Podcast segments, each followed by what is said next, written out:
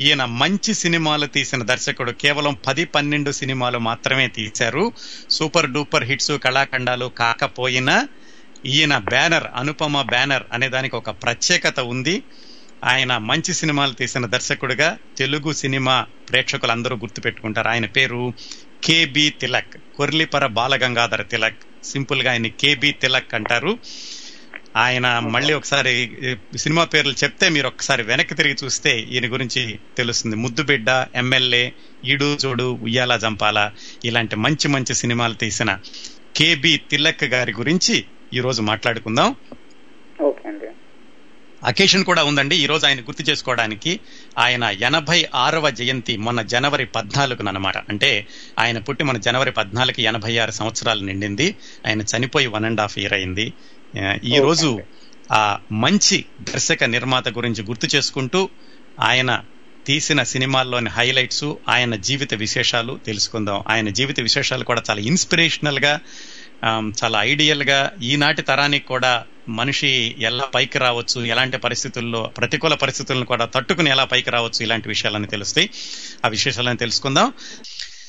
అలనాటి చిత్ర ప్రముఖుల గురించి చెప్పడంలో ముఖ్య ఉద్దేశం ఏమిటంటేనండి ఈ తరానికి ఆ తరంలో కొంతమంది దర్శక నిర్మాతలు కానీ చిత్ర ప్రముఖులు కానీ ఎలా కష్టపడి పైకొచ్చారు ఎలాంటి మంచి సినిమాలు తీశారు ఎలా నిబద్ధతతోటి నిజాయితీతోటి ఒక డెడికేషన్ తోటి పనిచేసేవాళ్ళు అనేది ఈ తరానికి తెలియచేయడం కూడా ఈ కార్యక్రమంలో ఒక ముఖ్య ఉద్దేశం.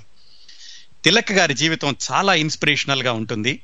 దానికి వెళ్ళబోయే ముందు మరొకసారి ఆయన తీసిన సినిమాల హైలైట్స్ ఏంటో చూద్దాం. ఎందు పంతొమ్మిది వందల యాభై ఆరు నుంచి పంతొమ్మిది వందల ఎనభై రెండు వరకు అంటే ఇరవై ఆరు సంవత్సరాల్లో ఆయన కేవలం పది తెలుగు సినిమాలు మాత్రమే దర్శక నిర్మాతగా నిర్మించారు.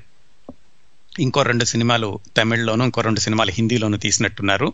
వేరే వాళ్ళకు కూడా తీశారు. కానీ ఓ కేవలం ఓవరాల్గా ఆయన సినిమా కెరీర్ మొత్తంలో జస్ట్ పది సినిమాలు మాత్రమే సొంతంగా ఇరవై ఆరు సంవత్సరాలు నిర్మించారు.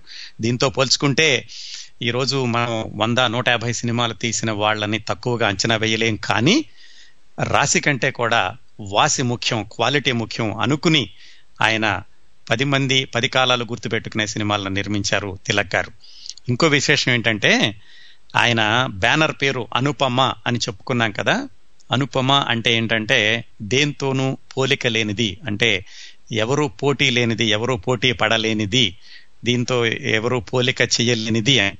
అలాంటి పేరు పెట్టాలంటే ఆ దర్శక నిర్మాతకి ఎంతో సెల్ఫ్ కాన్ఫిడెన్స్ ఉండాలి. అలాంటి సినిమాలు తీసినప్పుడే అలాంటి బ్యానర్ పెడితే దానికి సక్సెస్ అవుతుంది దానికి సార్థకత ఉంటుంది అని నమ్మకం ఉండి ఆ నమ్మకాన్ని నిలబెట్టుకుని నిలబెడుతూ పది మందికి ప్రూవ్ చేసుకుంటూ సినిమాలు తీసిన ఒక మంచి దర్శక నిర్మాత కేబి తిలక్ గారు. ఆయన కేవలం టూ కేటగిరీస్ ఆఫ్ మూవీస్ మాత్రమే తీశారండి. రెండు రకాల సినిమాలు మాత్రమే తీశారు. ఉదాహరణకి ఎమ్మెల్యే భూమి కోసం కొల్లేటి కాపురం ధర్మవడ్డి ఇలాంటి సినిమాలన్నీ ఏంటంటే సోషల్ అవేర్నెస్ సామాజిక స్పృహతో ప్రజల్ని చైతన్యవంతులు కమ్మని ప్రబోధిస్తూ తీసిన సినిమాలు. రెండో రకం రెండో సెకండ్ క్లాస్ ఆఫ్ మూవీస్ ఆయన తీసినవి ముద్దుబిడ్డ అత్తా ఒకింటి కోడలే చిట్టి తమ్ముడు ఉయ్యాల జంపాల ఈడు జోడు పంతాలు పట్టింపులు. ఇవన్నీ ఏంటంటే ఫ్యామిలీ వాల్యూస్ని హైలైట్ చేసే సినిమాలు. అంటే ఒకవైపు ఎయిదర్ సోషల్ అవేర్నెస్ లేదా ఫ్యామిలీ వాల్యూస్ ఈ రెండు రకాల సినిమాలు మాత్రమే తిలక్ గారు తీశారు. అందుకే ఆయన్ని మంచి సినిమాల దర్శక నిర్మాత అనడంలో ఏమాత్రం అతిశయోక్తి లేదు. ఈయన సినిమాల్లో ఎక్కడా కూడా టూ మచ్ ఆఫ్ ఇమాజినేషన్ కానీ కాకమ్మ కబుర్లు కానీ వెకిలి హాస్యం కానీ హీరోయిజం ఫైట్స్ కిమ్మిక్స్ గ్రాఫిక్స్ ఇలాంటివి ఏమీ ఉండవండి. ప్రతి కథలో ప్రతి పాత్రలో కొన్ని మౌలికమైన ఆదర్శాలు విలువలు పోతపోసుకుని ఉంటాయి. వాల్యూస్ ఉంటాయి ప్రతి సీన్లోనూ ప్రతి క్యారెక్టర్లోనూ. ఈ కేబి తిలక్ గారి చిత్రాల ఇంకో ప్రత్యేకత ఏంటంటే పాటలు. సంగీతం సాహిత్యం రెండు కూడా ఒకదానితో ఒకటి పోటీ పడి ఆయన సినిమాల సక్సెస్కి మెయిన్ ఫ్యాక్టర్గా నిలిచాయి. ఈయన దర్శక నిర్మాతగా వచ్చిన దాదాపు అన్ని సినిమాలు చిట్ట చివరిలో ఒకటి తప్ప దాదాపు అన్ని సినిమాలకి కూడా ఆరుద్ర గారు పాటలు రాసేవాళ్ళు పెండియాల గారు సంగీతం సమకూర్చేవాళ్ళు. ఆ రోజుల్లో K B Tilak cinema Anupama picture cinema అనగానే ఆ పాటల మీద ఒక స్పెషల్ ఎక్స్పెక్టేషన్ ఉండేది ఆడియన్స్ అందరికీను. ఎందుకంటే ఆరుద్ర గారు రాసేవాళ్ళు పెండియాల గారు సంగీతం చేసేవారు అన్ని పాటలు కూడా హిట్ అయ్యేవి. కమ్మగా ఉండే వినడానికి ఈ రోజు కూడా ఇందాక విన్నారు కదా ఒక పాట. అలాగా అన్ని పాటలు కూడా సూపర్ హిట్ అయిన సినిమాలు అవన్నీను. ఈ పాటలు కూడా ఏంటంటే ఆహ్లాదకరమైన పాటలు ఇవన్నీను. అలాగే ఆలోచింపజేసే పాటలు ఆరోగ్యకరమైన పాటలు అనే బ్రాండ్ ఈ అనుపమ పిక్చర్స్కి నిలిచిపోయింది. మరి కేబీ తిలక్ గారు అసలు సినిమాల్లోకి ఎలా వెళ్ళారు? ఆయన ముప్పై సంవత్సరాల వయసుకే దర్శక నిర్మాతగా మొట్టమొదటి సినిమా తీశారు. మరి ముప్పై సినిమాల్లో ఆయన బాగా డబ్బులుండి గబాల్ని వెళ్ళిపోయి సినిమా తీశారా? లేకపోతే ఎలా కష్టపడి పైకి వచ్చారు ఆ విశేషాలు తెలుసుకుంటే చాలా ఆశ్చర్యంగా ఉంటుంది. ఆ రోజుల్లో ఎంత నిబద్ధత ఉండేది ఎంత డెడికేషన్ ఉండేది ఎంత సెల్ఫ్ రెస్పెక్ట్ ఉండేది నమ్మిన దాని మీద ఎంత పట్టుదల ఉండేది అనే విషయం ఈ తరానికి కూడా ఎంతో ఆదర్శవంతంగా ఉంటుంది. ఆయన జీవిత విశేషాలకు వెళదాం. వెస్ట్ గోదావరి పశ్చిమ గోదావరి జిల్లా ఏలూరు దగ్గర దెందులూరు అని ఒక పల్లెటూరు ఉందండి ఆ పల్లెటూరులో మనం మాట్లాడుకుంటుంది దాదాపుగా ఎనభై సంవత్సరాల క్రిందటి మాట ఎనభై తొంభై సంవత్సరాల క్రిందటి మాట. నైన్టీ పంతొమ్మిది వందల పది పంతొమ్మిది వందల ఇరవై ఆ ప్రాంతాల్లో అక్కడ అక్కినేని శ్రీరాములు గారు అని ఒక పెద్ద ఆయన ఉన్నారు. ఆయన చాలా మోతుబర్ రైతు మంచి పేరు ఉంది ఆయనకి. ఆ అక్కినేని శ్రీరాములు గారికి ఐదుగురు అబ్బాయిలు ఒక అమ్మాయి. ఐదుగురు అబ్బాయిల్లో ఒక అబ్బాయి పేరు అక్కినేని లక్ష్మీ వరప్రసాద్. అలా అంటే చాలా మందికి తెలియకపోవచ్చు. ఎల్వి ప్రసాద్ అంటే తేలిగ్గా గుర్తుపడతారు.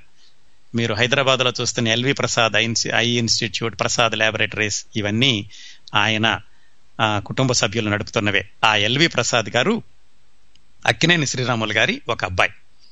అక్కినేని శ్రీరాములు గారుకున్న ఐదుగురు అబ్బాయిల్లో ఇంకొక అబ్బాయి పేరు అక్కినేని సంజీవి. ఇది కూడా చాలా మందికి తెలియకపోవచ్చేమో కానీ ధర్మదాత శిశింద్రి చిట్టిబాబు నాటకాలు రాయుడు దాదాపుగా ముప్పై నలభై సంవత్సరాల క్రిందట వచ్చిన సినిమాలు. ఆ సినిమాల పేర్లు ఎవరికైనా గుర్తుంటే ఆ సినిమాల దర్శకుడు అక్కినేని సంజీవి గారు. ఆయన ఎడిటర్ కూడా సినిమాల్లో ఎడిటర్గా కూడా పనిచేశారు. ఎల్వి ప్రసాద్ గారు అక్కినేని సంజీవి గారు ఇంకో ముగ్గురు కొడుకులు ఆ అక్కినేని శ్రీరాములు గారికి. ఆయనకి ఒకరితే అమ్మాయి. ఆ అమ్మాయి పేరు సుబ్బమ్మ. ఆయన అల్లుడి పేరు వెంకటాద్రి. ఈ వెంకటాద్రి సుబ్బమ్మ వీళ్ళకి పుట్టిన అబ్బాయి పేరే బాలగంగాధర తిలక్ కుర్లిపర బాలగంగాధర తిలక్ కేబి తిలక్.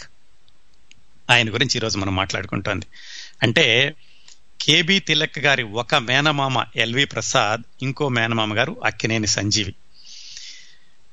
కేబి తిలక్ గారు నాన్నగారు అంటే వెంకటాద్రి గారికి చిన్నప్పటి నుంచి కూడా స్వాతంత్ర్య భావాలు ఆ స్వాతంత్ర్య పోరాటంలో పాల్గొనడం అంటే చాలా ఆసక్తిగా ఉండేది. ఆ కార్యక్రమంలో ఆయన చురుగ్గా ఉండేవాళ్ళు.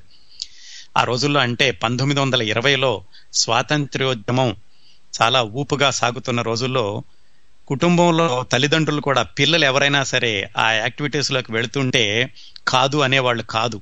ఎందుకంటే ప్రతి కుటుంబం నుంచి కనీసం ఒకరిద్దరైనా సరే స్వాతంత్ర్యోద్యమంలో పాల్గొనాలి అనేటటువంటి భావన ఆనాటి తల్లిదండ్రుల్లో ఉంటూ ఉండేది.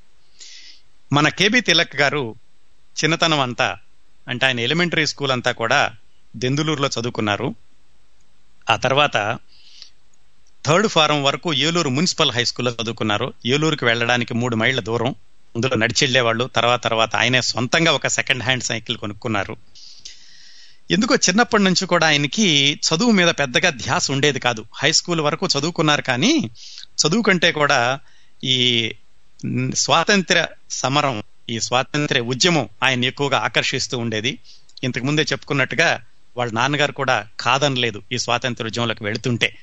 నిజానికి ఆనాటి తల్లిదండ్రులు చాలా సంతోషంగా ఫీల్ అయ్యేవాళ్ళు వాళ్ళ పిల్లలు కనుక స్వాతంత్రోద్యమంలోకి వెళ్తుంటే.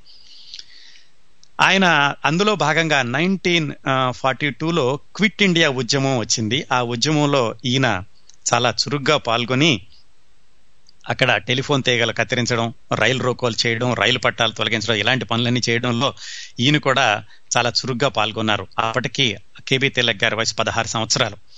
మరి అలాంటి పనులు చేస్తుంటే బ్రిటిష్ ప్రభుత్వం చూస్తూ ఊరుకోదు కదా వీళ్ళని అరెస్ట్ చేసింది. అరెస్ట్ చేసి ముందుగా ఏలూరు సబ్ జైలుకి పంపించారు. అక్కడ కొంతకాలం ఉన్నాక రాజమండ్రి సెంట్రల్ జైలుకి పంపించారు. ఈయన ఏలూరు జైల్లో ఉండగా అక్కడ ఆ డిస్ట్రిక్ట్ కలెక్టర్ గారు వచ్చి చూసి ఈయనకి పదహారేళ్ళు. ఇంత చిన్నపిల్లడిని చూసి పక్కనున్న పెద్దవాళ్ళని ఎందుకయ్యా ఈ చిన్నపిల్లడికి అలా చదువు చెడగొడతారు? చక్కగా చదువుకునేవాడు. మీతో పాటుగా ఈయన ఉద్యమంలోకి తీసుకొచ్చి ఎందుకు చెడగొడతారంటే కేబీ తిలక్ గారు ఆయనే కల్పించుకుని లేదు వాళ్ళ తప్పు కాదు నా అంతటి నేనుగా ఉద్యమంలోకి వచ్చాను నాకు స్వాతంత్ర ఉద్యమంలో పాల్గొననుందని ధైర్యంగా చెప్పారట పదహారు సంవత్సరాల వయసులో జైల్లో ఉండి. రాజమండ్రి సెంట్రల్ జైలుకి వెళ్ళారు. సెంట్రల్ జైలు నుంచి రిలీజ్ అయ్యారు. ఆయన శిక్ష అయిపోయాక దాదాపుగా ఆరు నెలలు ఉన్నారు సెంట్రల్ జైల్లో. అయిపోయాక ఇంటికి రావడానికి చేతిలో డబ్బులు లేవు. డబ్బులు లేకపోతే ఏం చేశారో తెలుసా అండి? రాజమండ్రి నుంచి తెందులూరు వరకు నడుచుకుంటూ ఇంటికి వచ్చారు. ఎందుకు చెప్తున్నానంటే విశేషాలన్నీ ఆ రోజుల్లో ఈ కుర్రవాళ్ళలోనే ఎలాంటి నిబద్ధత అంకిత భావం ఈ కష్టపడే మనస్తత్వం ఉండేది అని. అంటే ఈ రోజుల్లో లేదని కాదు ఈ రోజు కూడా ఉంది.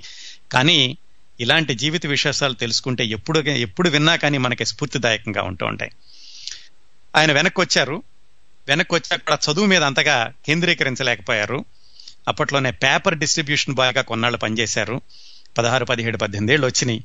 ఇంకా సొంతంగా బతకాలనుకున్నారు. చదువు మీద ఎలాగైతే ఆయన కేంద్రీకరించలేకపోయారు దృష్టిని ఇంట్లో ఒకరోజు ఏదో చిన్న పట్టుదల వచ్చి నా అంతటి నేను బతుకుతాను బయటకెళ్ళి అని ఆయన బయటకు వెళ్దామని బయలుదేరారు. బయటకంటే ఎక్కడికి వెళ్ళాలి?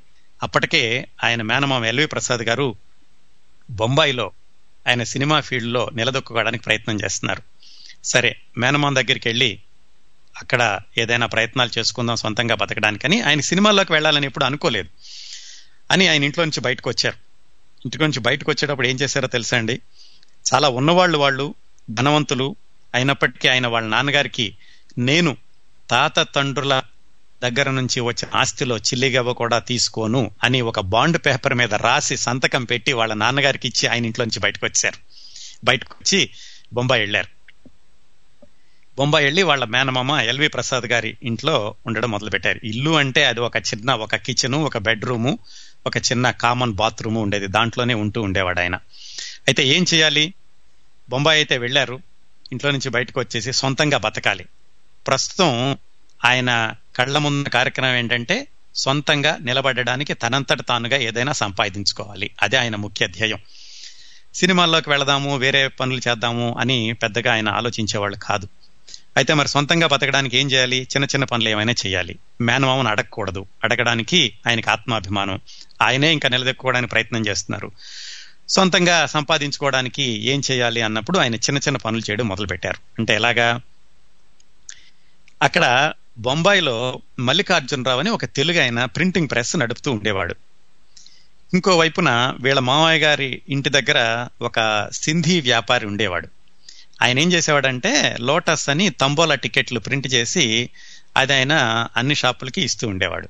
వీళ్ళిద్దరిని కలిపారు కేవి తిలక్ గారు ఈ సింధీ బిజినెస్ మ్యాన్ని ఆ ప్రింటింగ్ ప్రెస్ ఆయన్ని ఇద్దరికి ఆయన అనుసంధానం చేసి అందులో కమిషన్ తీసుకున్నారు. ఆ విధంగా ఆయన కొంత జీవనోపాధి ఆయన తినడానికి లభించేది. ఇది ఉండగా మరి వ్యాపారం ఇది బతకడానికి ఏదో చేస్తున్నారు కానీ వ్యాపకం అంటూ ఏదో ఒకటి ఉండాలి కదా. చిన్నప్పటి నుంచి ఆయనకి స్వాతంత్ర్యోద్యమంతో ఉన్నటువంటి ఆకర్షణతోటి ఆ తరువాత ఆయా ప్రజానాట్య మండలి అంటే కమ్యూనిస్టుల ప్రజానాట్య మండలిలో యాక్టివ్గా ఉండేవాళ్ళు. ఆ కార్యక్రమాల్లో బొంబాయిలో ఉండి కూడా ప్రజానాట్య మండలి కార్యక్రమాల్లో చురుగ్గా పాల్గొనడం మొదలుపెట్టారు. ఒకవైపు జీవనోపాధి కోసం ఏదో ఒకటి సంపాదించుకోవడం ఇది అయిపోయాక వెళ్ళి అక్కడ ప్రజానాట్య మండలి కార్యక్రమాల్లో నాటకాల్లోనూ వాటిల్లోనూ చురుగ్గా పాల్గొనడం. ఇది ఇలా సాగుతూ ఉండింది. కేబీ తిలక్ గారి జీవన వ్యాపకం బొంబాయిలో వాళ్ళ మేనమామ ఎల్వి ప్రసాద్ గారి ఇంట్లో ఉన్నప్పుడు. ఎల్వి ప్రసాద్ గారికి కూడా ఏంటంటే అప్పట్లో సినిమాల్లో ఆయన పూర్తిగా సెటిల్ అవ్వలేదు. అందుకని ఆయన కూడా ఏదైనా సరే అదనపు ఆదాయం ఉంటే బాగుంటుంది అనుకుని ఆయన ఏం చేశారు? బాతుగుడ్లు ఇప్పటి కూడా అలాగే ఉన్నాయి. కృష్ణా జిల్లాలో కైకలూరు ఆకివీడు అని కొన్ని ఊళ్ళు ఉన్నాయండి. చాలా మంది గుర్తుండి ఉంటుంది ఆకివీడు అనేది పశ్చిమ గోదావరి కిందకు వస్తుంది అనుకుంటాను. అక్కడి నుంచి బాతుగుడ్లు బాంబేకి ఎక్స్పోర్ట్ అయ్యేవి. ఆ బొంబాయికి వచ్చినటువంటి బాతుగుడ్ల తీసుకొచ్చిన వ్యాపారస్తుల దగ్గర నుంచి వాటిని కమిషన్కి మాట్లాడి రకరకాల షాపులకి అందజేయడం ఆ వచ్చిన కమిషన్ వాళ్ళ దగ్గర నుంచి వేలంపాట్లో వాటిని పాడడం. ఈ పని అంతా ఎల్వి ప్రసాద్ గారు అదనపు ఆదాయం కోసం మొదలు పెడదాం అనుకున్నప్పుడు తన మేనల్లుడు ఈ కేబి తిలక్ గారిని రోజు మార్కెట్కి పంపించి ఆ ఆంధ్రప్రదేశ్ నుంచి వచ్చిన బాతుగుడ్ల వ్యాపారాల దగ్గర నుంచి బాతుగుడ్లన్నీ వేలంపాట్లో పాడి షాపులకు అందించడం అనే పడి కూడా మేనల్లుడికి అప్పచెప్పారు. దాని ద్వారా మరికొంత ఆదాయం వస్తుండేది. ఈ విధంగా చిన్న చిన్న పనులు చేస్తూ తనకు తను సంపాదించుకుంటూ మరోవైపున ప్రజానాట్య మండలి కార్యక్రమాల్లో పార్టిసిపేట్ చేస్తూ ఉండేవాళ్ళు తిలక్ గారు. ఇదే కాకుండా ఆయన ఇంకా కాస్మోటిక్స్ డిస్ట్రిబ్యూట్ చేసి అంటే ఈ సౌందర్య సామాగ్రిని వాటిని డిస్ట్రిబ్యూట్ చేయడం అట్లాగే సేల్స్ బాయ్గా కూడా ఇల్లు తిరగడం ఇన్ని పనులు చేశారు. ఇన్ని పనులు చేసి ఆయన ఒకవైపు సంపాదించుకుంటూ రెండో వైపు కమ్యూనిస్ట్ కార్యక్రమాల్లో పాల్గొంటూ ఉండేవాళ్ళు. ఇలా బాగానే జరుగుతోంది. జరుగుతుండగా ఏమైందంటే ఎల్వి ప్రసాద్ గారు బొంబాయి నుంచి మద్రాసు వచ్చేసారు. ఎందుకంటే అప్పట్లో కెఎస్ ప్రకాశ్రావు గారు అంటే ఇప్పటి దర్శకుడు కె రాఘవేంద్రరావు గారు నాన్నగారు ఆయన గృహలక్ష్మి అనే ఒక సినిమా తీస్తూ దాంట్లో హీరోగా నటించడానికని ఎల్వి ప్రసాద్ గారిని అడిగారు. అందుకని ఆయన బొంబాయి నుంచి మద్రాసు వెళ్ళిపోయారు. ఇక్కడ కేబి తిలక్ గారు ఒక్కళ్ళే ఉండిపోయారు బొంబాయిలోను. ఎందుకంటే ఆయనకి ఇంకా కొన్ని పరిచయాలు ఉన్నాయి కాబట్టి. ఇంకొక కాల్ తీసుకుని మిగతా స్టోరీ కంటిన్యూ చేద్దామండి. హలో సార్ నేను నా పేరు జ్యోతి అండి. ఈ ప్రోగ్రామ్ వింటున్నాను. జ్యోతి గారు నమస్కారం చెప్పండి. Yeah just share my appreciation for you చేశానండి. మీ program every week you are doing wonderful job me narration అన్ని చాలా బాగున్నాయి. అసలు కుక్కరి బయో బయో బయోగ్రఫీ చాలా బాగుంటుందండి. చాలా ఇన్స్పైరింగ్ స్టోరీస్ తీసుకొస్తున్నారు. యా యా చిన్న చిన్న టెక్ బిట్స్ అన్ని సూపర్గా ఉన్నాయండి. థ్యాంక్ యూ జ్యోతి గారు. నా నా శ్రమ ఫలిస్తున్నందుకు చాలా సంతోషంగా ఉంది. ఓ డెఫినెట్లీ సో అంటే చాలా చిన్న చిన్న విషయాలు భలే సేకరించి చెప్తున్నారు. ఇట్స్ లైక్ యా నేను ఎవ్రీ సాటర్డే మీ ప్రోగ్రామ్ చుట్టూ నా పనులు ప్లాన్ చేసుకుని వింటున్నానండి. It's so good actually yeah. ఏమవుతుందంటే కొన్నిసార్లు అన్ని అనుభవాలు మనకు కావు. వేరే వాళ్ళకైన అనుభవాలు వింటున్నా మనకి స్ఫూర్తిదాయకంగా ఉంటాయి అన్నమాట చాలా చాలా బాగుందండి. ఈయన ఎవరో తెలీదు. మీరు మూవీస్ చెప్పాక కూడా నాకు ఆయన మూవీస్ ఎప్పుడు చూడలేదు. కానీ అసలు కష్టపడి పైకి వచ్చేది అతని ఈ చిన్న చిన్న వివరాలన్నీ అసలు ఇలా ఇలా ఒక డైరెక్టర్ ఉన్నారు ఆయన ఇంత కష్టపడి పైకి వచ్చారు అనేది చాలా బాగుంది స్టోరీ. థ్యాంక్స్ ఫర్ షేరింగ్ నా నా నా నా అభిప్రాయం కూడా అదేనండి. అలా తెలుసుకుని ఇన్స్పైర్ అయ్యి మనం కూడా ఏంటంటే మనకు ఆ పాజిటివ్ స్పిరిట్ అనేది మనలో పెంపొందితే బాగుంటుంది. అందుకనే that is the. Main motto of this program అండి. యా నేను ఎప్పటికప్పుడు అనుకుంటాను but I just called sorry to break your narration కానీ no, చాలా చాలా ఎక్సలెంట్ జాబ్ యా అండి. బాగుంది చాలా. బాగుంది మీ program thank you very much అండి. Thanks for calling and keep listening అండి. ష్యూర్ థ్యాంక్ యూ బాయ్ నమస్తే అండి. వాళ్ళ మేనమామ గారు మద్రాసు వచ్చేసారు. సో తిలక్ గారు బొంబాయిలో ఉండిపోయారు. ఆయన కూడా ఏంటంటే కొంతకాలం ఉన్నాక అలాగే పేపర్ బాయ్గా సేల్స్ బాయ్గా బాతుగుడ్లు వ్యాపారం చేస్తూ కమిషనర్ ఏజెంట్ చేస్తూ ఇవన్నీ చేస్తూ కొంతకాలం ఉన్నాక ఆయన కూడా వాళ్ళ మేనమామ గారి దగ్గరికి మద్రాసు వెనక్కి వచ్చేసారు మద్రాసు వెనక్కి వచ్చేసాక ఏం చేయాలి? ఆయనకి ఇక్కడ మళ్ళీ చిన్న చిన్న పనులు చేయడం కంటే కూడా వాళ్ళ మేనమామ గారి సినిమాల్లో ఉన్నారు కాబట్టి ఆయనకి కూడా సినిమా వాళ్ళతోటి పరిచయాలు పెరిగినాయి.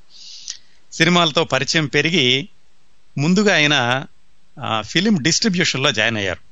ఫిలిం డిస్ట్రిబ్యూషన్ అంటే అప్పట్లో ఎలా ఉంటేదండి డిస్ట్రిబ్యూషన్ కంపెనీలు ఉండేవి. పంపిణీదారులు అనేవాళ్ళు. ఇప్పట్లాగా సినిమాలు కొని ఎవరికి వాళ్ళు రిలీజ్ చేసుకోవడం కాకుండా డిస్ట్రిబ్యూషన్ సంస్థలు ఉండేవి వాళ్ళు ఏం చేసేవాళ్ళంటే సినిమా మొదలు పెట్టినప్పుడే వాళ్ళు కూడా పెట్టుబడి పెట్టడానికి సినిమా నిర్మాణంలో పాలు పంచుకుంటూ సినిమా విడుదలైనప్పుడు వాళ్ళ దగ్గర బాక్సులు ఉండే ఎక్కడ విజయవాడ గుంతకల్లు ఇలాంటి చోట్ల నెల్లూరు మెయిన్ సెంటర్స్లో వాళ్ళ దగ్గర బాక్సులు ఉండే. ఆ బాక్స్ తీసుకుని రిప్రజెంటేటివ్స్ అనేవాళ్ళు ఫిలిం రిప్రజెంటేటివ్ అని. వాళ్ళు ఆ బాక్సులు తీసుకుని ఊరూరు తిరిగి ఆ సినిమా హాల్స్లో ఆడేటప్పుడు ఆ సినిమా ఆడుతున్నన్ని రోజులు ఆ హాల్ దగ్గర ఉండి వాళ్ళ కలెక్షన్స్ అంతా చూసుకుని ఈ డిస్ట్రిబ్యూషన్ ఆఫీస్కి చెప్పాలి. ఇది ఆ ఫిలిం రిప్రజెంటేటివ్స్ చేసే పని. ఆ పనిలో జాయిన్ అయ్యారు తిలక్ గారు ముందుగా ఫిలిం రిప్రజెంటేటివ్గా. అలా రిప్రజెంటేటివ్గా కొంతకాలం చేశారు. అయితే అక్కడ ఒక చోట స్థిరంగా ఉండకుండా ఈ సినిమా డబ్బా తీసుకుని కొన్ని రోజులు ఒక హాల్లోనూ కొన్ని రోజులు ఇంకో ఊరికి వెళ్ళాలి. దీనికంటే కూడా ఆయన ఏదైనా స్థిరంగా ఉంటే బాగుంటుంది అనుకుని వాళ్ళ మేనమామ గారి ద్వారా పరిచయం అయ్యారు ఎంవి రాజన్ అని ఒక ఆయన పరిచయం అయ్యారు. ఆయన ఫిలిం ఎడిటర్గా పనిచేస్తూ ఉండేవాళ్ళు. ఈ గృహలక్ష్మి అన్న సినిమాకి ఆయన ఎడిటర్ అన్నమాట. ఎడిటర్గా పనిచేసినప్పుడు ఎంవి రాజన్తో పరిచయం అయ్యి ఈ ఫిలిం డిస్ట్రిబ్యూషన్లో తిరగడం కంటే ఒక చోట స్థిరంగా ఉంటే చేసుకుంటే బాగుంటుందని చెప్పి ఆయన ఫిలిం ఎడిటింగ్లోకి అడుగు పెట్టారు కేబి తిలక్ గారు. ఆయన రాజన్ కూడా చాలా బిజీగా ఉంటూ ఉండేవాళ్ళు. ఈయన కూడా ఆయనతో పాటుగా జాయిన్ అయ్యి ఇద్దరూ కలిసి ఎడిటింగ్ చేస్తూ ఉండేవాళ్ళు. ఒక రెండు మూడు సినిమాల తర్వాత ఈయన కూడా ఓన్గా ఎడిటింగ్ చేసేటటువంటి అవకాశం వచ్చింది. వీళ్ళిద్దరూ కలిసి పనిచేసినప్పుడు రాజన్ తిలక్ అనే పేర్లతోటి వీళ్ళు మంచి మంచి సినిమాలు అంటే చాలా ఫేమస్ సినిమాలు రోజులు మారాయి.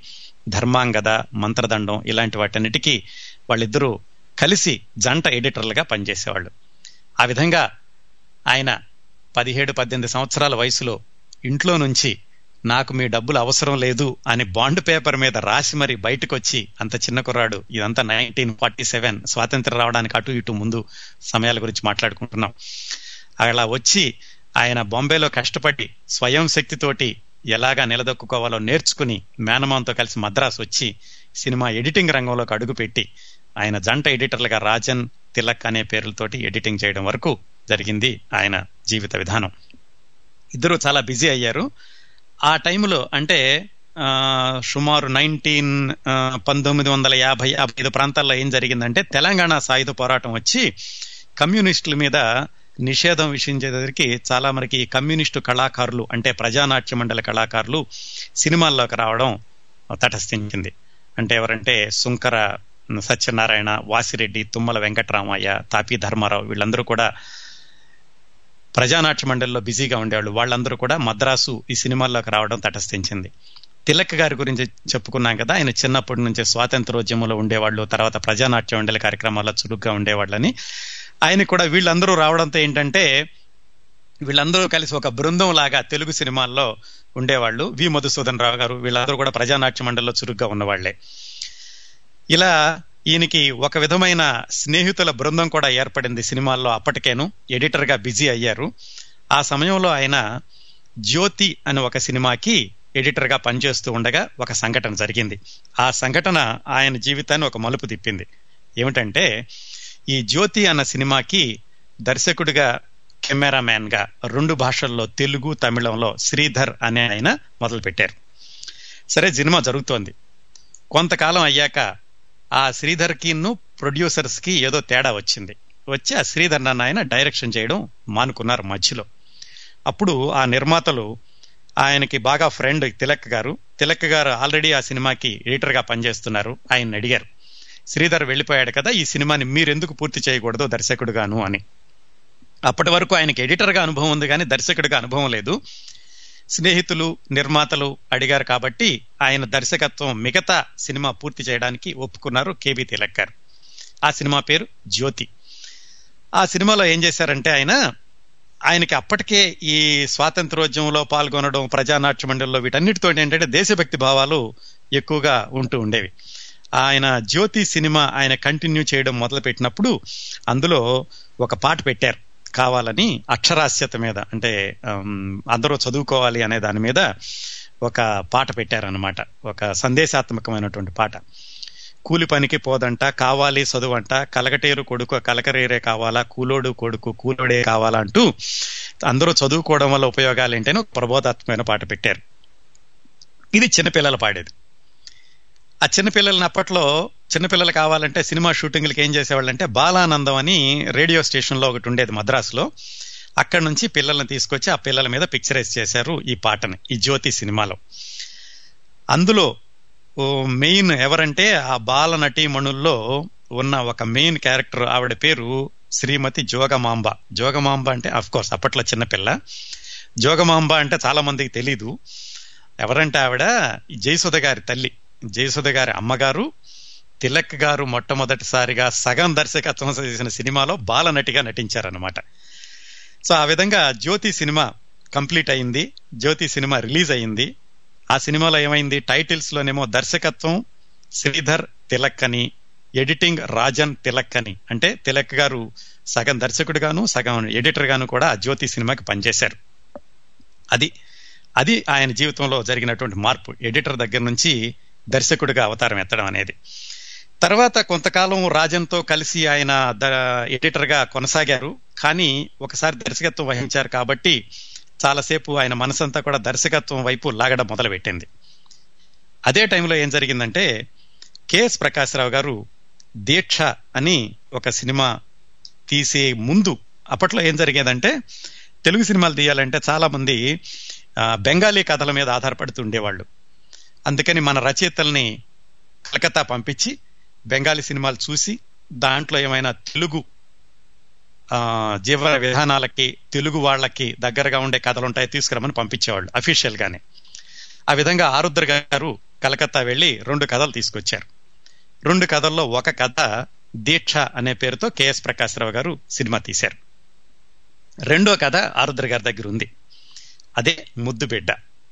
ఆ సినిమాని తిలక్ గారు అంతవరకు ఆయనకున్నటువంటి ఎడిటింగ్ ఈ జ్యోతి సినిమాకి సగం దర్శకత్వం చేసినటువంటి అనుభవంతో ఆయన సొంతంగా సినిమా నిర్మిద్దామని మొదలుపెట్టారు. ఆయనే నిర్మాత ఆయనే దర్శకుడు. అప్పటికి ఆయన వయస్సు ఇరవై తొమ్మిది ముప్పై సంవత్సరాలు.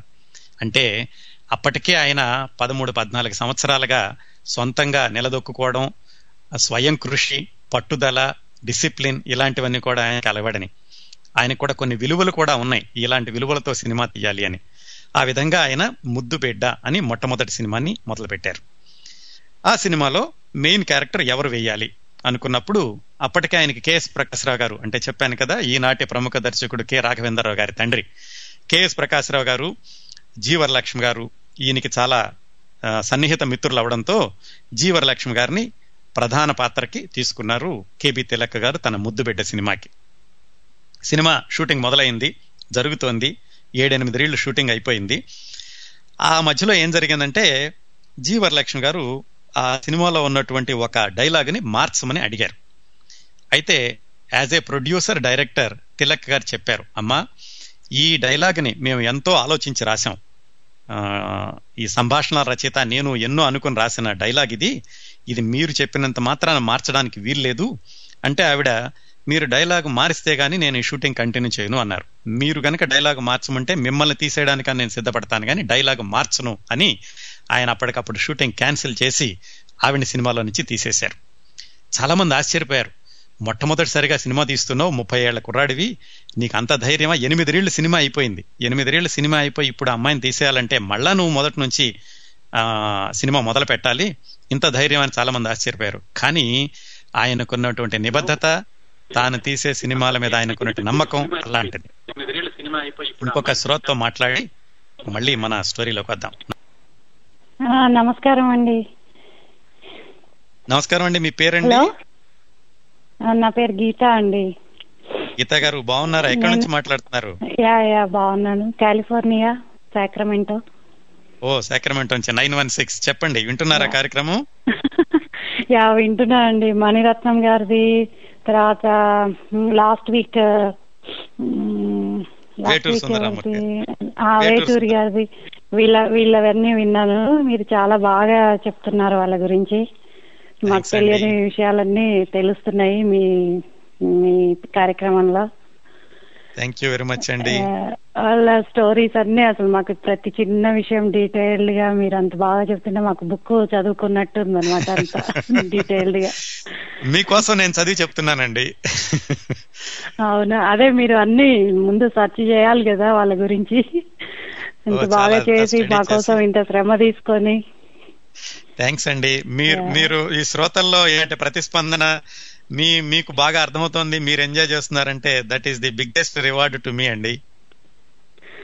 మాకు కూడా చాలా హ్యాపీ అండి. మీరు ఇట్లాంటి మంచి మంచి విషయాలన్నీ తెలియజేస్తున్నందుకు. మాకు తెలియదు కదా మామూలుగా. వాళ్ళ పేర్ల వరకు తెలుస్తాయి వాళ్ళ మూవీస్ ఏవో ఉన్నాయి హిట్ మూవీస్ అట్లా అనుకుంటాం కానీ ప్రతి చిన్న విషయము వాళ్ళ స్టార్టింగ్ నుంచి లాస్ట్ వరకు అసలు ఎంత వరకు వచ్చింది అనేది ఎంత చాలా బాగా చెప్తున్నారు డీటెయిల్డ్గా ప్రతి విషయాన్ని. అలా మాకు అన్ని విషయాలు. తెలుస్తున్నాయి అన్నమాట వాళ్ళ గురించి. నేను నేను చాలా చెప్పాలండి, చాలా ఎంజాయ్ thanks. నేను చాలా ఎంజాయ్ చేస్తున్నానండి జర్నీని. మీకు అందించే మార్గంలో నేను చదవడంలో ఐఎమ్ గెట్టింగ్ ఇన్స్పైర్డ్ అనమాట ఓకే. ఏంటి మీరు అంటే ఏమన్నా ఈ సినిమాకి సంబంధించి ఏమన్నా చేస్తారా మీరు వర్క్? ఓ నా గురించి అండి. నా గురించి అయితే మళ్ళీ చెప్తానండి ఇంకోసారి వివరంగాను. ఓకే. అంటే ఇంత బాగా అన్ని డీటెయిల్స్ చెప్తున్నారు కదా మీకు ఏమన్నా సంబంధం ఉందా దాని గురించి మీరు కౌముది. డాట్ నెట్ అని ఆ సైట్కి వెళ్ళండి. అవునండి. Okay Kaumudi dot net okay అండి అవునండి. చూస్తాం తప్పకుండా. కేఓయుఎంయుడిఐ అక్కడికి వెళ్తే నా గురించి చాలా తెలుసుకోవచ్చు మీరు. ఓకే ఓకే తప్పకుండా చూస్తామండి. చాలా సంతోషం అండి. ప్రతిస్పందన తెలియజేసినందుకు. వింటూ ఉండండి. ఓకే థ్యాంక్స్ అండి నమస్తే.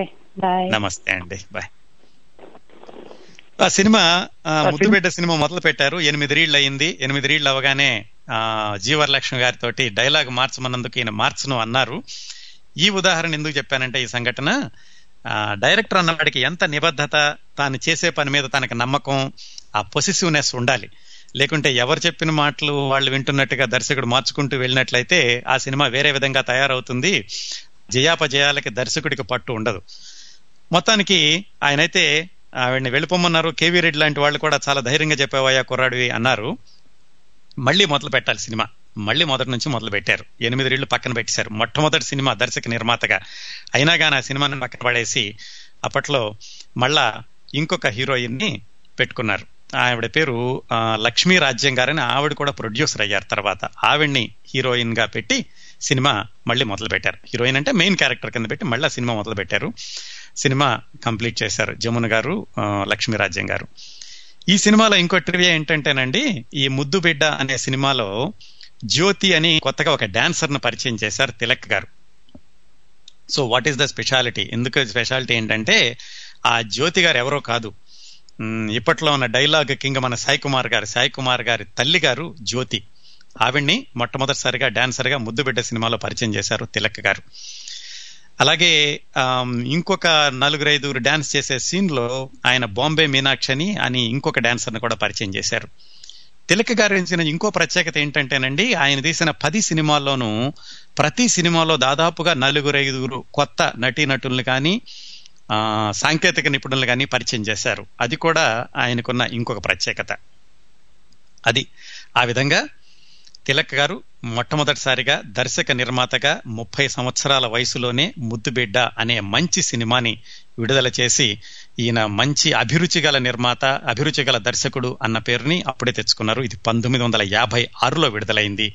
అంటే తిలక్ గారికి అప్పటికి కేవలం ముప్పై సంవత్సరాల వయసు. ఆయన రెండో సినిమా ఎమ్మెల్యే. పంతొమ్మిది వందల యాభై ఆరులో ముద్దుబిడ్డ విడుదలైతే నెక్స్ట్ ఇయరే. పంతొమ్మిది వందల యాభై ఏడులోనే ఆయన రెండో సినిమా ఎమ్మెల్యే విడుదలైంది.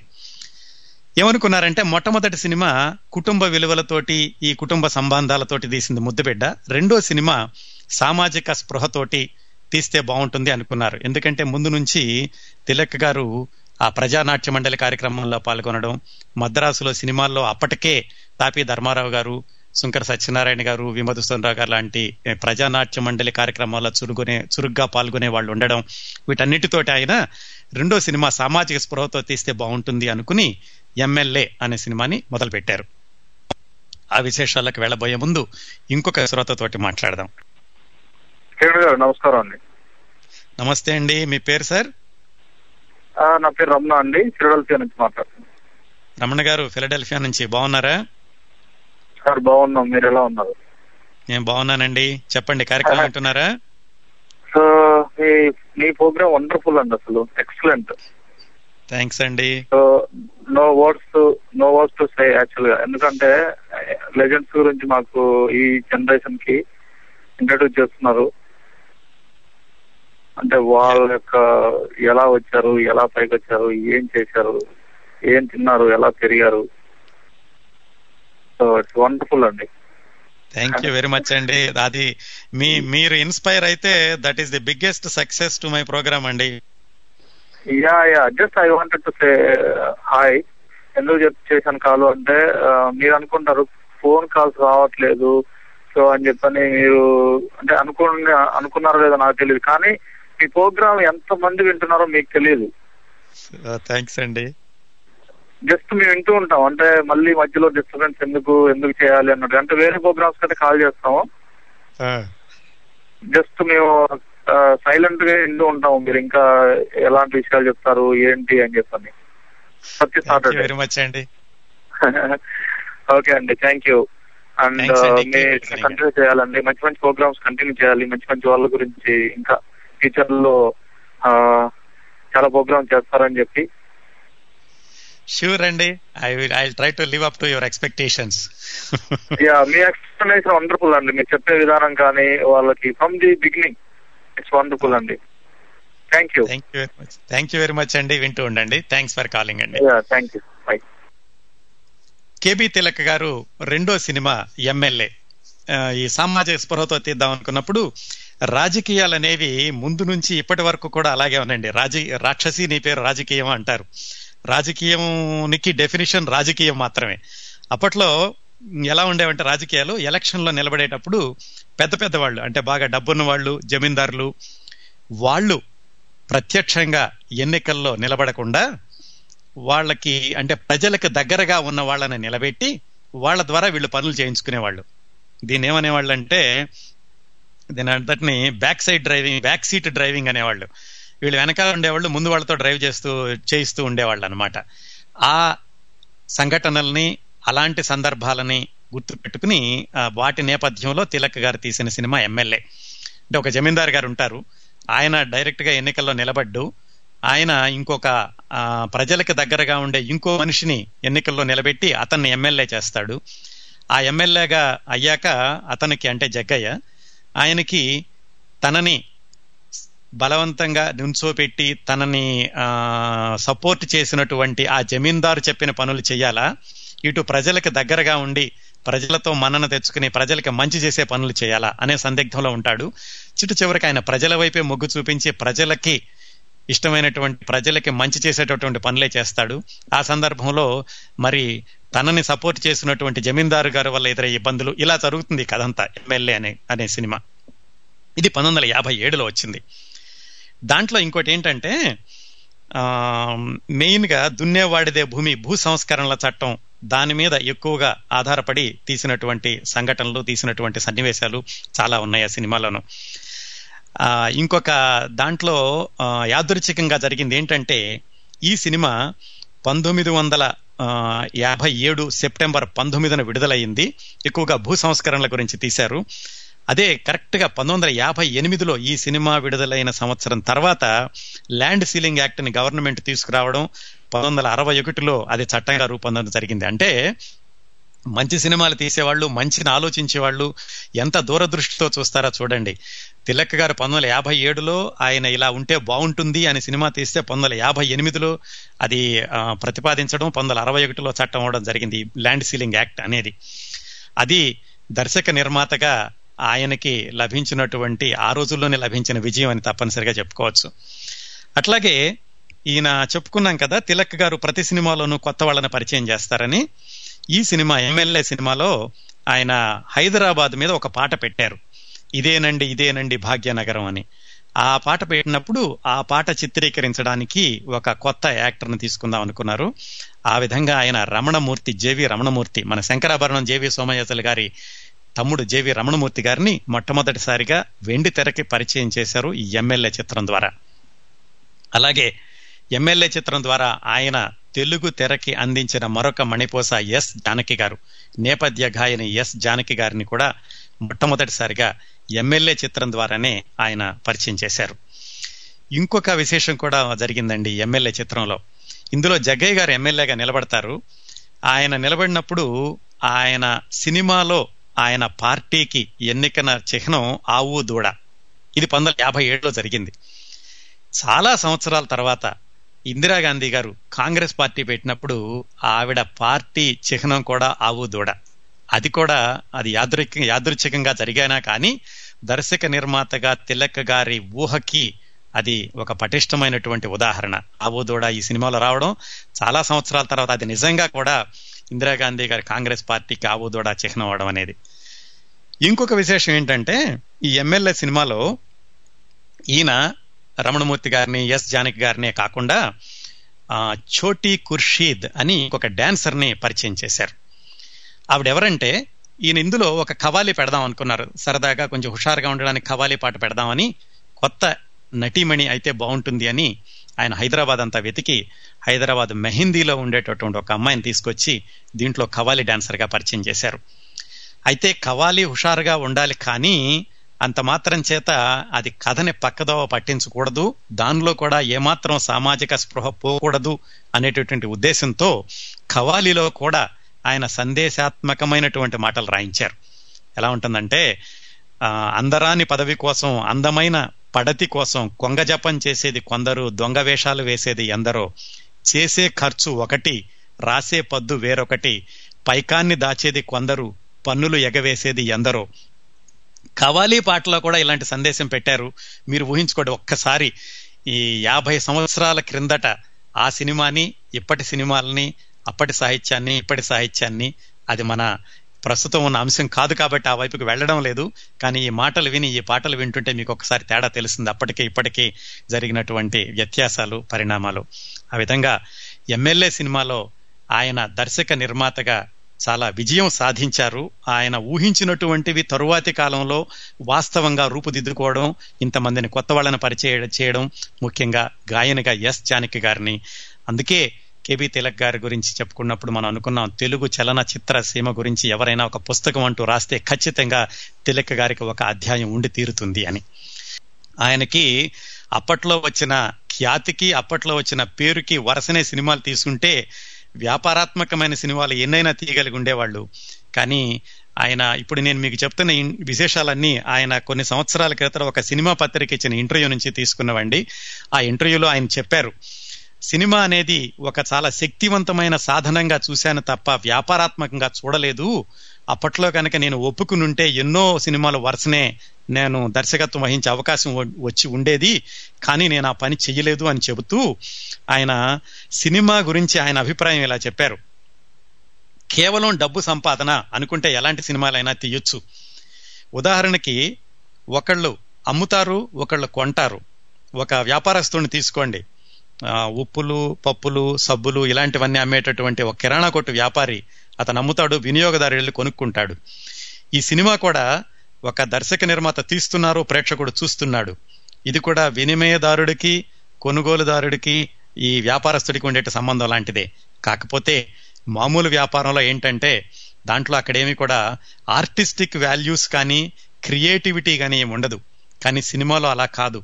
ఇక్కడ ఆర్టిస్టిక్ వాల్యూస్ ఉంటాయి దర్శకుడు నిర్మాత తీసేటటువంటిది సినిమాలో తనకు నచ్చే అంశం ఏమైనా ఉందా లేదా అనేది ప్రేక్షకుడు చూస్తాడు. అందుకని ప్రేక్షకుడి యొక్క జీవన విధానాన్ని ఆలోచన విధానాన్ని ప్రభావితం చేసే సినిమాని తీసేటటువంటి దర్శక నిర్మాత కేవలం సొమ్ము చేసుకోవడమే ప్రధాన ఉద్దేశం కాకుండా దీని ద్వారా ప్రేక్షకుడి యొక్క ప్రేక్షకుడికి మంచి ఆలోచనల్ని అందించాలి మంచి జీవన విధానాన్ని చూపించాలి మానవతా విలువల్ని పెంపొందించాలి అనేటటువంటి ఆశయం దర్శక నిర్మాతకి తప్పనిసరిగా ఉండాలి అని నమ్మిన దర్శకుడు నిర్మాత తిలక్ గారు. అందుకే ఆయన హడావుడి పడిపోయి వరుసనే సినిమాలు తీయకుండా ఆయనే దర్శక నిర్మాతగా ఒకటొకటిగా మంచి మంచి సినిమాలు తీస్తూ ఇరవై ఆరు సంవత్సరాల పాటు ఆయన చిత్రసీమలో పంతొమ్మిది వందల యాభై రెండు వరకు కూడా తన దర్శక నిర్మాణ బాధ్యతల్ని కొనసాగించారు. ఆ తర్వాత ఆయన అత్త ఒకింటి కోడలే ఇడ్డు జోడు ఉయ్యాల చంపాల చిట్టి తమ్ముడు పంతాలు పట్టింపులు భూమి కోసం కొల్లేటి కాపురం. ఆయన చిట్ట చివరి సినిమా ధర్మ వడ్డీ ఇది గోపీచంద్ గారి కథ ఆధారంగా తీశారు ధర్మవడ్డి సినిమా. నైన్టీన్ పంతొమ్మిది వందల ఎనభై రెండులో వచ్చింది అదే తిలక్ గారి చిట్ట చివరి సినిమా. ఆయన ఇంకా ఈ ముద్దుబిడ్డ సినిమాని హిందీలో చోటీ బహు అని ఈడోజోడు సినిమాని కంగన్ అనే పేరుతో హిందీలో ఈయన దర్శకత్వంలోనే మళ్ళీ పునర్నిర్మించారు. అట్లాగే అత్తా ఒకింటి కోడలే చిత్రాన్ని మామామియా ఓర్వీట్ మరుమగల్ అనే పేరుతోనూ ఎమ్మెల్యే సినిమాని అదే పేరుతోనూ తమిళలో రీమోక్ చేశారు. అంటే ఈయన పది సూటి తెలుగు సినిమాలు రెండు హిందీ సినిమాలు రెండు తమిళ సినిమాలకి దర్శకత్వం వహించారు. వీటిల్లో ఒకటి రెండు సినిమాలు వేరే వాళ్ళకి దర్శకత్వం వహించారు. చాలా సినిమాలు ఈయనే దర్శక నిర్మాతగా తీశారు. అయితే ఈయన ఈయన తీసిన సినిమాలన్నిటిలో ఎవరో ఒక కొత్త వాళ్ళని చాలా మందిని పరిచయం చేస్తారని చెప్పుకున్నాం కదా. అలాగే భూమి కోసం ఈయన తీసిన సినిమా భూమి కోసం ధర్మవడ్డీకి ముందు తీశారు పంతొమ్మిది వందల డెబ్బై నాలుగు డెబ్బై ఐదు ప్రాంతాల్లో. చాలా మంది గుర్తుండే ఉంటుంది. గుర్తు లేకపోతే మరొకసారి గుర్తు చేస్తాను. ఈ భూమి కోసం సినిమా ద్వారా ఆయన రాజమండ్రి నుంచి లలిత రాణి అనే ఒక చిన్న పిల్లని పద్నాలుగు సంవత్సరాల అమ్మాయిని ఈ సినిమాలో ఒక చిన్న పాటలో ఆయన పరిచయం చేశారు. అందులో ఆవిడకి పారితోషికం కింద పది రూపాయలు వంద రూపాయలు ఇచ్చినట్టు ఎక్కడో చదివాను. ఆ లలితారాణి ఎవరో కాదు జయప్రద. ఆ తర్వాత దక్షిణ ఉత్తర తెలుగు దక్షిణ ఉత్తర చిత్రసీమల్ని ఏలినటువంటి హీరోయిన్ జయప్రద గారి మొట్టమొదటి సినిమా తిలక్ గారు నిర్మించిన భూమి కోసం అనే సినిమా. అలాగే కొల్లేటి కాపురం అనే సినిమాని ఇంకా బ్లాక్ అండ్ వైట్ నుంచి కలర్కి ఆ మారుతున్నటువంటి రోజుల్లో ఓర్వో కలర్ అని దాంట్లో ప్రత్యేకంగా తీసిన సినిమా కొల్లేటి కాపురం ఈయన. ఆ సబ్జెక్ట్ను కూడా చాలా మంది చాలా మంది కాదు అప్పటికి ఇప్పటికీ ఎవరు కూడా దాన్ని స్పృశించలేదు. కైకలూరుకి ఏలూరుకి మధ్యలో కొల్లేరు అని ఒక పెద్ద సరస్సు ఉంటుంది. ఆ సరస్సులో ఉండేటటువంటి ఆ సరస్సులో ఉండే లంకలు వాళ్ళ యొక్క జీవన పరిస్థితులు అక్కడ కొల్లేటిని పెద్దవాళ్ళు ఎలా దోచుకుంటున్నారు వీటన్నిటినీ రంగరిస్తూ ఆయన ఆ రోజుల్లోనంటే ముప్పై నలభై సంవత్సరాల క్రితం ఆయన తీసిన సినిమా కొల్లేటి కాపురం. అలాగే పంతాలు పట్టింపులు అనే సినిమా ఆయన బయట వాళ్ళకి తీసిపెట్టారు ఆయన సొంతంగా తీయకుండా. ధర్మవడ్డి అనే సినిమా చిట్ట చివరి సినిమా చెప్పుకున్నాం కదా గోపీచంద్ గారి కథ ఆధారంగా తీశారని. మొట్టమొదటి నుంచి కూడా ఈయనకి ఈ సామాజిక స్పృహ కానీ కుటుంబ విలువలు కానీ ఈ రెండిటి మీదే ఎక్కువగా కేంద్రీకరిస్తూ సినిమాలు తీశారు. ఈ ధర్మవడ్డి అనేది గోపీచంద్ గారి కథ. ఆ కథ ఏమిటంటే ఆ రోజుల్లో నేను ఎప్పుడైతే ఆ రోజుల్లో అంటున్నానో ఇవన్నీ నలభై యాభై సంవత్సరాల క్రితం జరిగినవి. చాలామంది ఈ కృష్ణా జిల్లా నుంచి వెళ్ళి ఇటు నిజామాబాద్ తెలంగాణలో రాయలసీమ తెలంగాణ రాయలసీమ బోర్డర్లో నిజామాబాద్ ఆ ప్రదేశాలకు వెళ్ళి ఇక్కడ కృష్ణా జిల్లాలో పొలాలు అమ్మగా వచ్చిన డబ్బులతోటి అక్కడ ఎక్కువ ఎకరాలు కొని అక్కడ వాళ్ళకి వ్యవసాయాన్ని పరిచయం చేసి ఆ విధంగా సెటిల్ అయ్యారు. అలా వెళ్ళినటువంటి ఒక పాత్రని ప్రధాన పాత్రగా తీసుకుని గోపిచంద గారు రాసిన కథ ధర్మవడ్డి. ఆ కథని ఇంకో రెండు కథల్ని ఆయన కంబైన్ చేసి ధర్మవడ్డి సినిమా తీశారు. దాంట్లో ఏంటంటే ఇలా వలస వెళ్ళినటువంటి రైతు వ్యవసాయం చేస్తూ తొందరగా డబ్బులు సంపాదించుకోవాలి అనేటువంటి అత్యాశతోటి అక్కడ కొత్తగా వచ్చిన వాళ్ళకి వడ్డీలు ఇచ్చే వ్యాపారం మొదలు పెడతారు అలా వడ్డీలు ఇచ్చి డబ్బులు సంపాదించి చిట్ట చివరికి ఆయన ఆ డబ్బు సంపాదనలో ఆయన పిచ్చివాడైపోతాడు. అది ధర్మవడ్డి కథ. చాలా మంచి కథ అది. గోపీచంద్ర గారు రాసింది. దాన్ని సినిమా తీయాలనుకోవడమే సాహసం. పైగా పంతొమ్మిది వందల ఎనభై రెండులో అంటే వాణిజ్యాత్మకం వాణిజ్యపరమైనటువంటి సినిమాలు ఎక్కువగా ఏలుతున్న రోజుల్లో దాన్ని సినిమా తీసే సాహసం చేశారు తిలక్ గారు. అది ఆయన చిట్ట చివరి సినిమా. ఆ సినిమా తర్వాత చాలా రోజులు ఆయన రాజకీయాల్లో ఉన్నారు. అలాగే ఫిలిం డెవలప్మెంట్ కార్పొరేషన్లో ఉండి ఆ సిక్స్టీన్ ఎంఎం ప్రొజెక్టర్ తీసుకుని పల్లె పల్లెకి వెళ్ళి ప్రబోధాత్మకమైనటువంటి సినిమాలు చూపించడం. అలాగే హీరో కృష్ణ గారికి పద్మాలయ స్టూడియోస్లో ఆయన చాలా కాలం ఆయన ఆయనకు కూడా సహాయం చేస్తూ ఉన్నారు. అలాగే ఒక పత్రిక కూడా పెట్టినట్టు గుర్తు నా గుర్తున్నంతలో ఆ రోజుల్లో నైన్టీన్ పంతొమ్మిది వందల ఎనభై ఆరు ఎనభై ఏడు ప్రాంతాల్లో ఒక పత్రిక కూడా నడిపారు తిలక్ గారు. అందువల్ల ఆయన సినిమా రంగం నుంచి విరమించుకున్నప్పటికీ విశ్రాంతి లేకుండా ఏదో ఒక కార్యక్రమంలో బిజీగానే ఉంటూ ఉండేవాళ్ళు. అదండి తిలక్ గారి జీవిత ప్రస్థానంలోని ముఖ్యమైనటువంటి ఘట్టాలు. నిజానికి ఆయన తీసినటువంటి ఈ మంచి సినిమాలలోని పాటల గురించి ప్రతి పాట వెనుక నేపథ్యం గురించి ఒక చక్కటి పుస్తకం వచ్చింది. శ్రోతలకు ఎవరైనా ఆసక్తి ఉన్నట్లయితే హైదరాబాద్లో దొరుకుతుంది ఈ పుస్తకం. దీని పేరు అనుపమ గీతాల తిలక్ వనం జ్వాల నరసింహారావు గారని ఆయన రాశారు. దాంట్లో ఇంకా చాలా వివరాలు రాశారు. నేను అందులోని విషయాలు ఎక్కువ చెప్పలేదు. ఇంకా శ్రోతలు ఎక్కువగా తెలుసుకోవాలనుకుంటే ఈయన సినిమాలోని పాటల గురించి పాటల నేపథ్యం గురించి తప్పనిసరిగా ఆ పుస్తకం చదవండి. ఇంకా తిలక్ గారు తీసిన సినిమాలు తీసిన సినిమాలోని విశేషాలు ఆయన పరిచయం చేసిన వ్యక్తుల గురించి తెలుసుకున్నాం. ఆయన కొన్ని సినిమాలు తీద్దాం అనుకుని తీయలేకపోయారు. అవి తర్వాత ఆయన దర్శకత్వం లేకుండా వేరే వాళ్ళ దర్శకత్వంలో వచ్చి సూపర్ హిట్ అని. ఆ అంశానికి కూడా వెళ్ళబోయే ముందు ఇంకొక ప్రత్యేకత ఏంటంటేనండి తిలక గారిలో ఆయన తీసిన సినిమాలు రెండే రకాలు అనుకున్నాం కదా. కుటుంబ విలువలు కానీ సామాజిక స్పృహ ఉన్నవి కానీ. సినిమా తరగతులు రెండే అయినా ఆయన సినిమాల్లో వచ్చినటువంటి పాటలు ఇన్ని రకాల పాటలు ఇంకే బ్యానర్లోనూ వచ్చిన సినిమాల్లో లేవు అని విశ్లేషకులు అంటారు.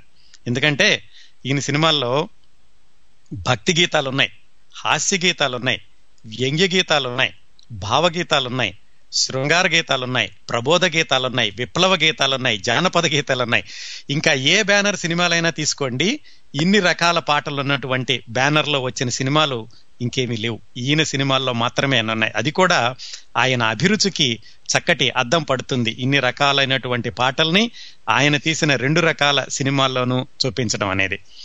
ఇంకా తిలక్ గారు చాలా ఈ రెండు కాకుండా ఆయన పౌరాణిక చిత్రాలు తీద్దామని చాలా ప్రయత్నం చేశారు. ఎందుకో కానీ అది కార్యరూపం దాల్చలేదు. ఎలాగంటే ఆయన కృష్ణార్జున అనే ఒక సినిమాకి స్క్రిప్ట్ తయారు చేసుకున్నారు. దాంట్లో కృష్ణుడిగా ఎన్టీఆర్ అర్జునుడిగా జగ్గయ్య సుభద్రగా దేవిక వీళ్ళని అనుకుని స్క్రిప్ట్ తయారు చేసుకుని సీన్ బై సీన్ రాసి ఆర్టిస్టులందరికీ ఇచ్చి షూటింగ్ కూడా మొదలుపెట్టి జగ్గయ్య దేవిక మీద అంటే అర్జునుడు సుభద్ర మీద ఒక పాట కూడా ఆయన పిక్చరైజ్ చేశారు. అప్పట్లో ఏమైందంటే గుండమ్మ కథ రిలీజ్ అయింది. గుండమ్మ కథ రిలీజ్ అయ్యి నాగేశ్వరరావు రామారావు గారి కాంబినేషన్ బాగా హిట్ పేరుగా పేరు తెచ్చుకుంది. అందుకని ఆయన అర్జునుడిగా నాగేశ్వరరావు గారు వేస్తే బాగుంటుందని జగ్గయ్య గారిని ఒప్పించి ఆయన నాగేశ్వరరావు గారిని అర్జునుడిగా తీసుకొచ్చి కృష్ణుడు కృష్ణుడిగా ఎన్టీ రామారావు గారితో శ్రీకృష్ణార్జున సినిమాని కంటిన్యూ చేద్దాం అనుకున్నారు. కానీ నాగేశ్వరరావు గారు నాగార్జున గారి ఎన్టీ రామారావు గారి పక్కన వేయడానికి ఆయన కొంచెం వెనకంజ వేశారు. పైథలాజికల్ క్యారెక్టర్ చాలా ఆయన మ్యాగ్నిఫిషియెంట్గా ఉంటాడు. ఆయన పక్కన నేను అర్జునుడిగా వేస్తే తేలిపోతానని నా సందేహం వెలిబుచ్చి తిలక గారికి ఆ సినిమా చేయనన్నారు. మొత్తానికి ఆ సినిమా అయితే ముందుకు జరగలేదు ఆ శ్రీకృష్ణార్జున అయితే తర్వాత కేవి రెడ్డి గారి డైరెక్షన్లో వచ్చినటువంటి శ్రీకృష్ణార్జున సినిమాలో ఆయన అర్జునుడిగా వేశారు. తర్వాత ఈయన అడిగారట ఏమండి మరి మీరు నా సినిమాలో వేయనన్నారు కదా మరి ఆయన సినిమాలో క్రి- రామారావు గారి పక్కన అర్జునుడిగా వేశారు కదా అంటే నాగేశ్వరరావు గారు ఆయన కేవీ రెడ్డి గారు అడిగారండి ఆయన అన్నపూర్ణ పిక్చర్స్కి మొట్టమొదటి సినిమా తీసి పెట్టారు ఆయన మాట కాదనలేక చేశాను మీరేం అనుకోవద్దని తిలక్ గారికి చెప్పారట. ఏదేమైతేనే ఆ సినిమా మాత్రం సక్సెస్ అవ్వలేదు. శ్రీకృష్ణార్జున ఆయన శ్రీకృష్ణుడి కోసం తయారు చేసుకున్న కాస్ట్యూమ్స్ ఆ పాటలు అవన్నీ ఆయన దగ్గర ఉండిపోయినాయి. తర్వాత ఆయన భీమసేన అని ఒక స్క్రిప్ట్ రాయించుకున్నారు. భీమసేన స్క్రిప్ట్ రాయిస్తే అది కూడా ఆయన ఎందుకో సినిమా ముందుకు వెళ్ళలేదు. దాన్ని తర్వాత ఇంకొక ఆయన పాండవ వనవాసం అనే పేరుతో సినిమా తీశారు. అది హిట్ అయింది. ఆయన శ్రీకృష్ణార్జున కూడా శ్రీకృష్ణార్జున యుద్ధం లాగా వేరే వాళ్ళు తీస్తే అది హిట్ అయింది. అలాగే ఆయన ఉత్తర గోగ్రహణం అని ఇంకో స్క్రిప్ట్ రాయించుకున్నారు. అది కూడా ఎందుకో వర్కౌట్ అవ్వలేదు ఆ సినిమా జరగలేదు. దాన్ని లక్ష్మీ రాజ్యం అన్నావిడ ఈయన మొట్టమొదటి సినిమా ముద్దు బిడ్డలో జీవర లక్ష్మి గారిని తీసేసి లక్ష్మీరాజ్యం గారిని పెట్టుకున్నారని చెప్పుకున్నా గుర్తుంది కదా? ఆవిడ ఆవిడ ప్రొడక్షన్లో అది నర్తనశాల అనే సినిమాగా తయారైంది. ఈయన రాయించుకున్న స్క్రిప్ట్ అది కూడా. ఆ నర్తనశాల కూడా సూపర్ హిట్ అయింది. ఈ విధంగా ఆయన మైథలాజికల్ సినిమాలు తీద్దాం అనుకున్నా కానీ అవి ముందుకు వెళ్ళలేదు. అందుకని ఆయన కేవలం రెండు రకాల సినిమాలు తీసినట్టు మంచి సినిమాలు తీసిన దర్శక నిర్మాతగా మిగిలిపోయారు. సామాజిక స్పృహ కుటుంబ విలువలు. ఈ జ పౌరాణిక చిత్రాలు మాత్రం ఆయనకి వర్కౌట్ కాలేదు ఎందుకనో. అదే కాకుండా ఆయన ఇంకొక సినిమా కూడా తీద్దాం అనుకున్నారు. ఊరికే పెదపాలేరు అని ఇంకొక సాంఘిక సినిమా కూడా తీద్దాం అనుకున్నారు. అది కూడా ఎందుకో వర్కౌట్ కాలేదు. మొత్తానికి ఈ విధంగా ఆయన పౌరాణిక చిత్రాలు తీద్దామనుకుని ఆయన తీయలేక వేరే వాళ్ళు తీసినవి సూపర్ హిట్ అయినాయి. మరి తిలక్ గారు తీసుకుంటే కూడా ఆయన మూడో రకం సినిమాలో తీసినటువంటి దర్శక నిర్మాత అయి ఉండేవాళ్ళు. మొత్తానికి మంచి చిత్రాల దర్శక నిర్మాతగా నిబద్ధత గల దర్శక నిర్మాతగా చక్కటి సాహిత్యాన్ని చక్కటి సంగీతాన్ని అందించిన దర్శక నిర్మాతగా ఎంతోమంది కొత్త వాళ్ళని పరిచయం చేసిన దర్శక నిర్మాతగా తిలక్ గారిని తెలుగు ప్రేక్షకులు ఎప్పటికీ మర్చిపోలేరు. ఇంకొక శ్రోతతోటి మాట్లాడదాం. నమస్కారం అండి. మీ ఫ్లో? చేయకూడదు అనుకున్నాం కానీ సతీష్ అండి ఫ్లోరిడా నుంచి. సతీష్ గారు చెప్పండి. మీ ఫ్లో ని డిస్కస్ చేయకూడదు అనుకున్నాం కానీ కానీ ఇంకా ప్రోగ్రామ్ ఎండింగ్ వస్తుందని చెప్పి ఇంక చేశాను. థ్యాంక్ యూ వెరీ మచ్ అండి. మీరు కరెక్ట్ టైంలో చేశారు. చెప్పండి చెప్పండి సతీష్ గారు. ఎలా ఉంది కార్యక్రమం? కార్యక్రమం చాలా బాగుందండి. ఇన్ఫాక్ట్ నాకు కూడా ఆటోబయోగ్రఫీస్ అంటే చాలా ఇష్టం. ఇన్ఫాక్ట్ అది. చదివే అది చదవకుండా మీరే అసలు మీరు చదువుతూ ఉంటే దానిలో ఒక్కొక్కటి అలా రికార్డ్ అయిపోతుంది. అండ్ అది చాలా ఇన్స్పిరేషనల్గా ఇన్ఫాక్ట్ చాలా బాగుంది చాలా బాగుంది. ఇందాక కాల్. అన్నట్టు మీ కాల్స్ రాకపోవడానికి కారణం మెయిన్ ఎవరికి మీ ఫ్లో ని డిస్టర్బ్ చేయకూడదనే ఉద్దేశమే. థ్యాంక్స్ అండి థ్యాంక్ యూ వెరీ మచ్ కానీ మీరు మంచి కరెక్ట్ టైంలో ఫోన్ చేశారండి. అవునా? సైన్ ఆఫ్ చేద్దాం అనుకుంటున్నాను కరెక్ట్గా చేశారు. చెప్పండి చెప్పండి సతీష్. ఆ, నాకు అదే అనిపించింది. యాక్చువల్ నేను వింటున్నాను ప్రోగ్రామ్ బాగా నచ్చింది. ముందు శ్రీశ్రీ గారి పాట కూడా విన్నాను. అది విన్న తర్వాత ఇంక మీరు లాస్ట్ అనిపోయేసరికి అమ్మాయి నేను మిస్ అవ్వకూడదు ఛాన్స్ అని ఇంక చేశాను. ఎప్పటి నుంచో అనుకుంటున్నాను. చేద్దాం. నేను ఫస్ట్ నుంచి వింటున్నాను. మణిరత్నం గారిది బాలచంద్ర గారిది ఆ. ఇంకా అన్ని అన్ని విన్నాను. అన్ని ఇన్ఫాక్ట్ నేను డైరెక్టర్ అంటేనే నాకు బాగా ఇష్టం. ఆ హీరోల కన్నా. డైరెక్టర్. స్టోరీ బాగుంటేనే ఏ హీరో అయినా సక్సెస్ అవుతుందని బిలీవ్ చేస్తాను. కరెక్ట్ అండి. అవును. యూఆర్ హండ్రెడ్ పర్సెంట్ కరెక్ట్ అండి. రైట్ సో హీరోనికి పెద్ద ఇంపార్టెన్స్ ఉంది సో మీరు డైరెక్టర్స్ గురించి అది ఇలా చెప్తుంటే చాలా ఇన్స్పిరేషనల్గా ఉంది. చాలా థ్యాంక్స్ అండి. థ్యాంక్ యూ వెరీ మచ్ అండి. థ్యాంక్స్ అండి. వింటూ ఉండండి. ఇంకా చాలా మంచి వాళ్ళ గురించి వచ్చే వచ్చే వారాల్లో మాట్లాడుకుందామండి షూర్ షూర్ థ్యాంక్స్ అండి. Thank you very much for calling అండి. యా శ్రోతలారా కార్యక్రమాన్ని ముగించబోయే ముందు